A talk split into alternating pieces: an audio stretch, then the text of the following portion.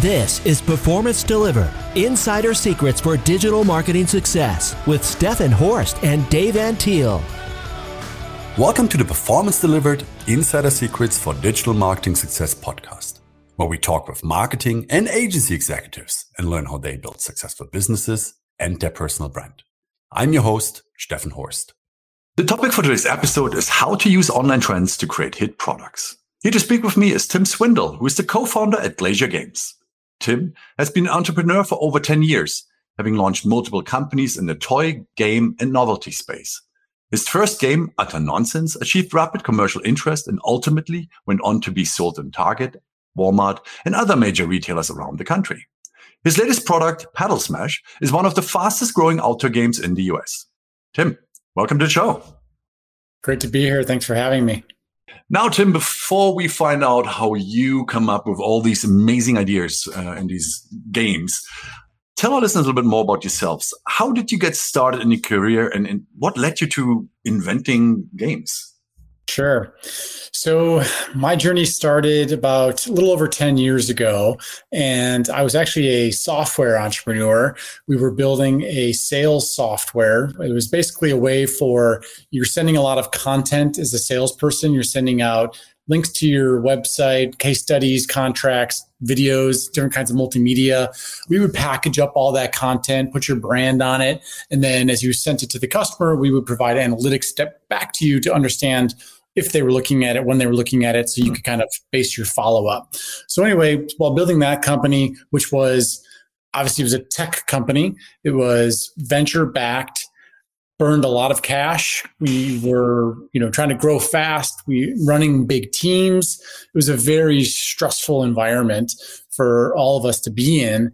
And on the side, as like a side hustle passion project, I decided to to launch a, a board game, like a physical card game. And this was just a nights and weekends project, just kind of with my additional creative energy. And it was the, the idea behind it was I had read an article in Inc. magazine where they covered uh, a game called Cards Against Humanity, which was a really popular game several years ago and quite frankly still is. And it was made by just a bunch of right out of high school kids uh, from Chicago, which was where I was from. So I had played the game, really enjoyed it. And Inc. magazine, with this article, more or less kind of laid out the whole game plan for how they took this game to market.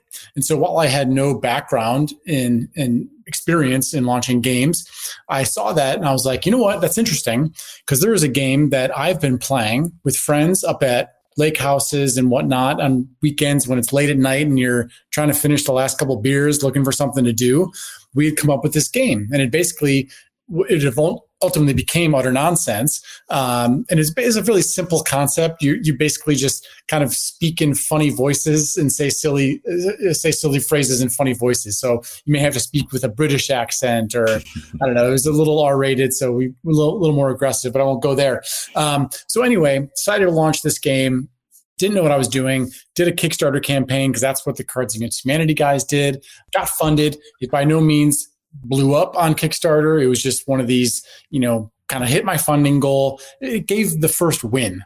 And I just took that momentum. I ended up getting introduced to this gentleman who ran a, a kind of a niche retailer uh, with like 40 locations around the country that took the game in. And that just kind of started my journey. So it was, you know, this kind of dumb idea to do this silly card game. Unlike other businesses that I've been involved with, it just kind of caught on quickly. And I decided that, you know, this was the path that I ultimately wanted to go with my life. I had a ton of fun doing it. Creating games is very rewarding.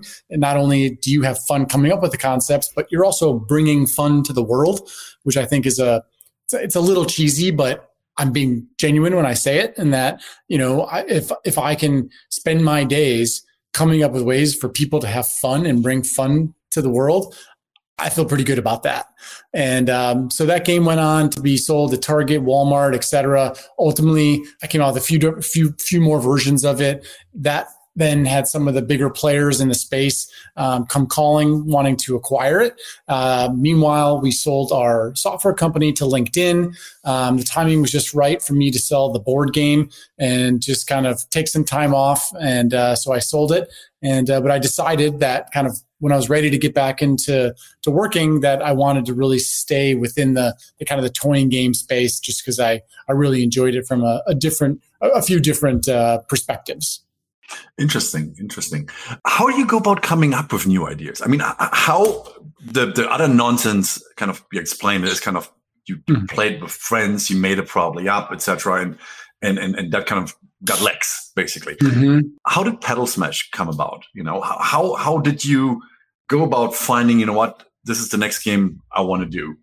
Once you once you get into this mode of trying to be creative and come up with ideas, I feel like there's like a certain muscle that you train yourself to learn. And it, you know, in our case with games, a lot of them follow trends in pop culture and things that are happening online. And so you just kind of like stay attuned, like your antennas are always up. My business partner likes to give the example of like a domesticated dog versus one that lives in the wild. Domesticated dogs have the floppy ears because they're not as alert as the ones that are out in the wild that are always worried about being eaten. And so in this case, I feel like my my ears and my you know i'm just attuned to kind of what's going on i'm always looking for for ideas so i'm very sensitive to when i see certain trends happening so certainly right now there is a huge trend within the just the sporting space sports space of pickleball Pickleball is the fastest growing sport in America. Um, for those that aren't familiar, it's basically like a cross between ping pong and tennis. So tennis is kind of a hard game to learn. If you're if you didn't grow up playing it, the serve is hard to get in. It's somewhat elitist. I don't know. Uh, it's just hard. And then, you know, in ping pong, everybody can play it. So if you could just imagine, it's it's played with like a solid paddle with like a wiffle ball, um, but like outside, general generally outside on like a bigger court uh, than a ping pong table, certainly, uh, and a smaller, like half the size of a tennis court. So just it's very approachable. It's growing like wild because I think it's so accessible. So with that, we just kind of were like, ah, be cool to do something related to pickleball. But how do you how do you iterate on that? And it was like well could there be some sort of like portable version of it? Because right now you have to have a court right? It's about you know it's a little smaller than a tennis court. And while it's very popular there's still not courts everywhere. And if there are they're typically uh, crowded and so we were like it'd be fun if we could come up with something that people could just play in their backyards and so my business partner and i just kind of started brainstorming some ideas. We actually drew, sketched a couple things out. As luck would have it, we were introduced to a gentleman who had also been parallel pathing something very similar. And he had he was far ahead of us. He had created a prototype. He's a structural engineer by trade. Uh, so he just likes tinkering. He's very smart at, you know, coming up with concepts and putting them together. He's good with a CNC machine and a router. And he actually came up with a game that was very similar to what we were trying to come up with ourselves. So we saw this uh, through just a, we were introduced to him through a mutual connection and he didn't know what to do with it. He's not an entrepreneur. He's an engineer. And while he had created this great prototype, he'd been playing this game with friends and family for, for a couple of years. He didn't know what to do with it. And so we were like, this is basically what we've been looking for. So I don't know if I could totally answer your question there because um, a lot of times we do come up with our own stuff. And then in this case, we actually are licensing this particular concept from somebody else. Hmm. Um, and so um, in, in Paddle Smash specifically, we've been, like I said, looking for something like this, trying to come up with ourselves through total luck and happenstance. Came across a gentleman who had already kind of created one, and uh, we decided to license it from him. Yeah. Aside from Paddle Smash, what is what is the other process that you go through? Are you are you using data to to see whether there's a certain interest there? If so, what kind of data are you using?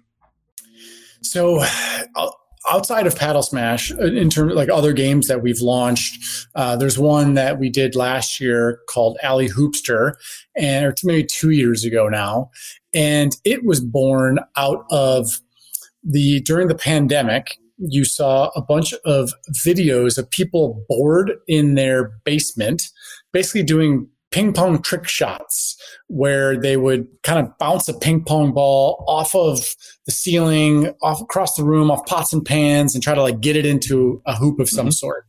Mm-hmm. And so you know we saw these they were you know, they were on like good morning america some of these ki- kids that were doing these and um, just going viral on tiktok and youtube and again going back to just you know very attuned to kind of spotting these trends we were like oh that's really interesting. There there doesn't currently exist a game where you know you create ping pong trick shots basically. Mm-hmm. and so that's what we ultimately decided to come up with where it's like this kit of creating a trick shot game where you've got backboards and boards and it kind of comes with this kind of big cool uh, ping pong launcher so you can fire a ping pong ball across the room.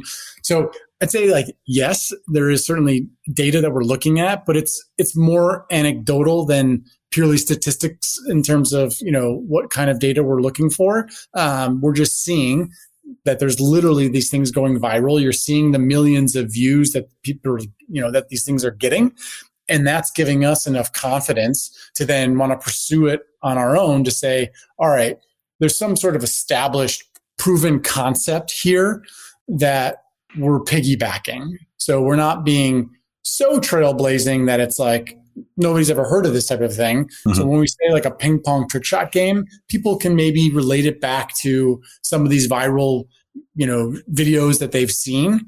And, you know, that's kind of how we, you know, move forward in that particular instance. Interesting. How many ideas do you usually have before you kind of pursue a product to take it further? Basically, sure. to, to kind of think about, hey, is this is this a product that a mass or a bigger group would like and and, and let's let's let's go and through the motion to develop it. It, it goes in phases. So as an entrepreneur you're constantly coming up with dumb ideas. And you'll just i don't know these things pop in your head all day. And some of them just kind of stick around. So most of them by the next day you're like ah that was a dumb idea but sometimes they stick around. And if they stick around for a few days and you kind of ruminate on it and you beat it up in your head and maybe you look online to see like, hey, does something like this already exist out there? And then it's like, well, why doesn't exist? Why doesn't it exist? And some of those questions are just like, it hasn't come out yet. You know, like it just this opportunity may may present itself. So from there, I want to get it out of my own head and I want to talk to people and, you know, in some cases it'll be my business partner, but it's also good to not only, I mean, certainly you can talk to your friends and family because they're going to be the easiest to talk to. But if there's a way to kind of pull people that do not know you, or one trick I'll do is I'll say to my friends and family, hey, you know, I, somebody gave me this idea that, and I'm just trying to help them out and evaluate whether it's legitimate. So that way I'm removing the personal relationship because anybody that knows you doesn't want to insult you to your face. So you tell them you have an idea, they're going to immediately probably say, That's great. That's great, Tim. Love it. And it's total bullshit. So you need to kind of disassociate, you know, yourself from the idea and get that raw, authentic feedback on if there's something there. And if that kind of so if this idea it stuck around in your own head for a couple days you beat it up it passed the sniff test of like does it exist? Why doesn't it exist? Etc you can kind of talk to a couple people. Well if it's still working out then maybe it's worth pursuing. You know then you may look at um, like in paddle smash's case we looked at what does the outdoor game market look like? How big is that right and what we found was that it's the fastest growing category in all of games. And maybe this was COVID related. I don't know, but it's something where, you know, we, it gave us the confidence again, just to look at kind of where the, the, the trends were going in terms of like, this is a emerging space um, there's there's a game that so so paddle smash. I, I, think I kind of skipped over really what paddle smash is. So paddle smash is a combination of pickleball and a game called spike ball, and uh, Spikeball is again probably been the most popular backyard game for the past 10 plus years. And so we looked at that, you know, again, as like a, uh, that's an independent publisher. So that's kind of what we are. So we're not Hasbro. We're not Mattel, you know, these big publicly traded companies. And it's the interesting thing with innovation is that a lot of times innovation actually happens not at the big companies. There's a is it uh, I don't know is it Paul Graham or who is it? The, the innovator's dilemma. Christensen I think has the innovator's dilemma. And it's like why does why do the big companies always get disrupted? And it's because there's just they're afraid to fail. They're too big and bureaucratic right? I mean if something comes up in an idea meeting well there's going to be too many people sitting there shooting it down because it's too risky or off brand or whatever it is and that's kind of the beauty of being in my position is that I don't have all that that I have to worry about, right? I'm willing to take risks and I need to take risks. I need to stand out. And so it, that, that's one benefit I think that, you know, I have and that we have versus some of like the, the behemoths in the space is that you know we can take these risks early on, and um, so that's that's what we're doing here. And um, so there's there was a couple things that just seemed to fit for us. We saw that the you know the data showed us from a numbers perspective that you know while we'd never done an outdoor game, this was a really fast growing area and that we wanted to maybe try to do something with. Uh, we looked at some of the bigger competitors in that space. Spikeball, I mentioned, another one called CrossNet that only launched a couple years ago. They've exploded quickly. Um, they're again an independent. So there just seems to be something about these like independent publishers that seem to do well in that space that just gave us the confidence to move forward. Interesting. Now, what's the value? How much is just an idea worth? Well, I wish it was worth more because uh, I've got a lot of ideas. Unfortunately, the idea, you know, they're not worth what the, uh, the, the, the napkin that they're written down on. So in the toy and game space, I'm being facetious. There is a value uh, as, as, I mentioned, we did actually license uh, Paddle Smash uh, from from the inventor. So in our case, in the toy and game world, there is um, kind of a kind of a baseline of a 5% royalty based on net sales. So that's just kind of like if you've got a proven concept in some way, shape, or form, you know, you've created the prototype. Like in, in our case, we were able to play this thing. We have we were able to take it to a park and play with other people, and then it can go up from there. Like if you're a proven uh, inventor with some big hits that you've had before, maybe you'll get call it seven, eight percent. If you're like a celebrity, and you're bringing some of the marketing power with you, the ability to sell the product as well. Um, that may garner a larger percentage, but generally you see in, in our world, in the toy game space, an idea is worth about a 5% royalty. Now, a second ago, we already talked about, you know, how many ideas it take to, to kind of move a product further in the stages. Can you elaborate a little bit more on on the process to bring a new idea to life? You know, you talked about obviously you come up with an idea, if it lingers, you know, you start talking to friends or kind of talking to family, people that might not be connected to you.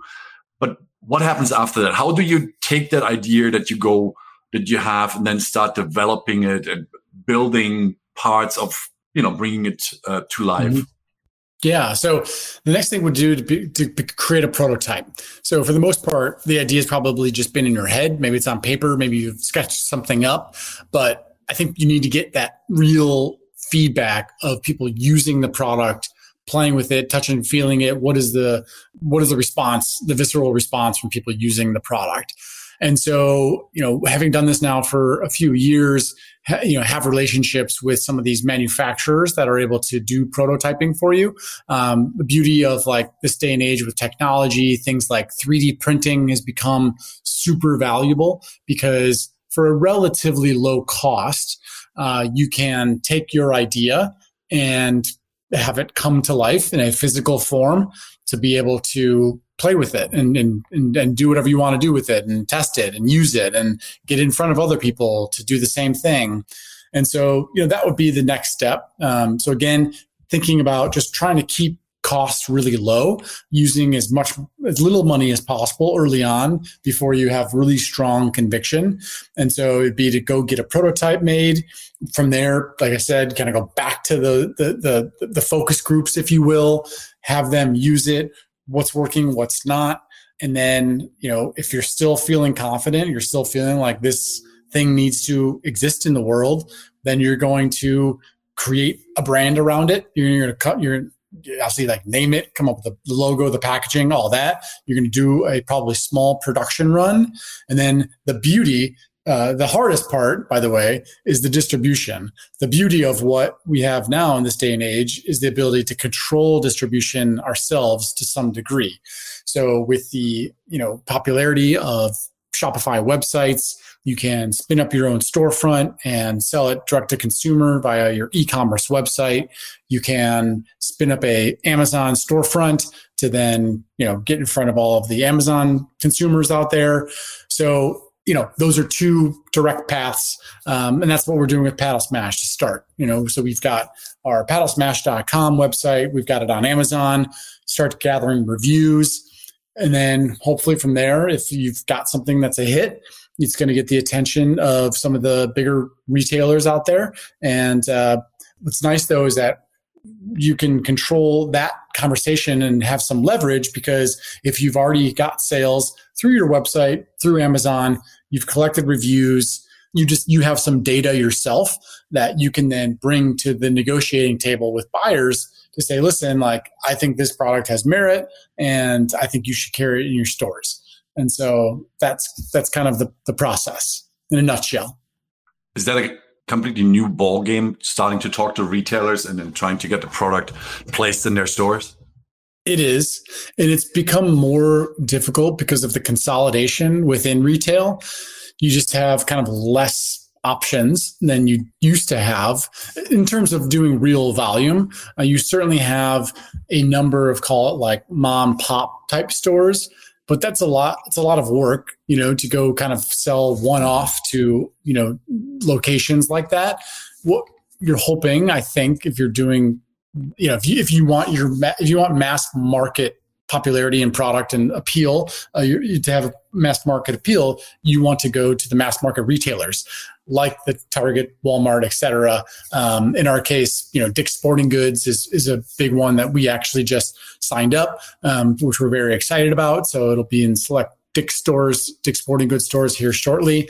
So yeah, I mean they just carry a lot of leverage because they know that they're going to be buying a lot from you, and uh, so anyway you can kind of level that playing field in terms of you know negotiating with with the buyers. I mean you're kind of just desperate because you, you probably just want them to say yes and you're going to do whatever it takes. Um, so to the extent that you can like i said just maintain leverage be able to walk walk away and say no if the deal is not good enough is is, is a really strong position to be in. And so that's why i personally love the rise of this like you know direct to consumer space owning your own website, owning that data, understanding who the customer is, you know, being able to use because all that is becomes really valuable when you do get in retailers. You can help them understand who the buyer is, mm-hmm. what does mm-hmm. that persona look like, and that in turn helps them make their buying decisions and how they market it as well. So you're just more of a value add player as versus just kind of like trying to get your product sold in stores. Yeah, is it easier to um to get your product in store after you already were successful? So you said earlier, obviously, utter nonsense, you got into Target, or I said that, um, you got into Target, Walmart, and other retailers. Now you already have the phone number to call someone there, or is, is it still challenging to to kind of reach out first and say, look, you know, we have this new product, it has, has picked up on popularity. Um, would love to talk about, you know, placing it in mm-hmm. your stores. It's not easy, but it is easier if okay. that makes sense. Okay. So I certainly know how to talk the talk and walk the walk with with with these buyers now mm-hmm. and having a proven track record and then because they're taking risk on a lot of times they're trying to climb, climb the corporate ladder on their side and get the next promotion and it's risky to work with someone that's new and that's little let's say right they their safer bet is to work with the Hasbro's of the world or whatever it may be, the bigger, more established companies that know all of the back end on doing fulfillment and mm-hmm. you know, there's just a lot that goes into it outside of just creating the product and bringing it to life. Um, so yes, it does help when I can walk into a room or in a cold email. Cause like in our case, with Paddle Smash, you know, we're reaching out to Dick's Sporting Goods. I don't have a relationship with Dick's Sporting Goods. Target, yes. Walmart, yes. Dick's Sporting Goods, no. I don't know anybody there. But the fact that I could say I've worked with a Target before who would consider a peer to them, you know, um, just gives that social proof, that uh, credibility, if you will. Um, and then the other big thing that I think was getting would get attention almost as much as the kind of the track record that that I have and my business partner has is this particular game for Paddle Smash, you're riding two very popular trends that they're seeing huge success within their stores. So pickleball, they're killing it. They're selling tons of pickleball paddles and balls. So they're looking for more pickleball stuff mm-hmm. because they know how popular it's going right now and how much they're selling of it. Same thing where pickleball meets spike ball. So two big buzzwords that we're using to try to get a meeting. And they know from the numbers they have that spike ball was the best selling outdoor game for them for the past 10 years. So between those two things and then the track record and the history of, you know, having success working with bigger retailers, I do think that that makes it a little easier um, to get a meeting. Yeah. What advice would you give people that want to need to reach out to those retailers in order to introduce the product, to get a meeting, uh, to sell it in?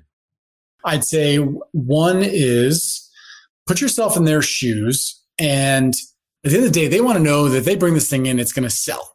So, any way you can give them confidence that this thing is going to sell is what you should focus on. Don't focus on, I don't know, the features and like this does this. It's just like, give them the data to be like, hey, you know, we've we launched on Amazon three months ago. We've done X amount of sales. Our ratings are this, and you know, this thing is like trending. You know, just they want to know that it's going to sell in their stores. Like that's what they care about.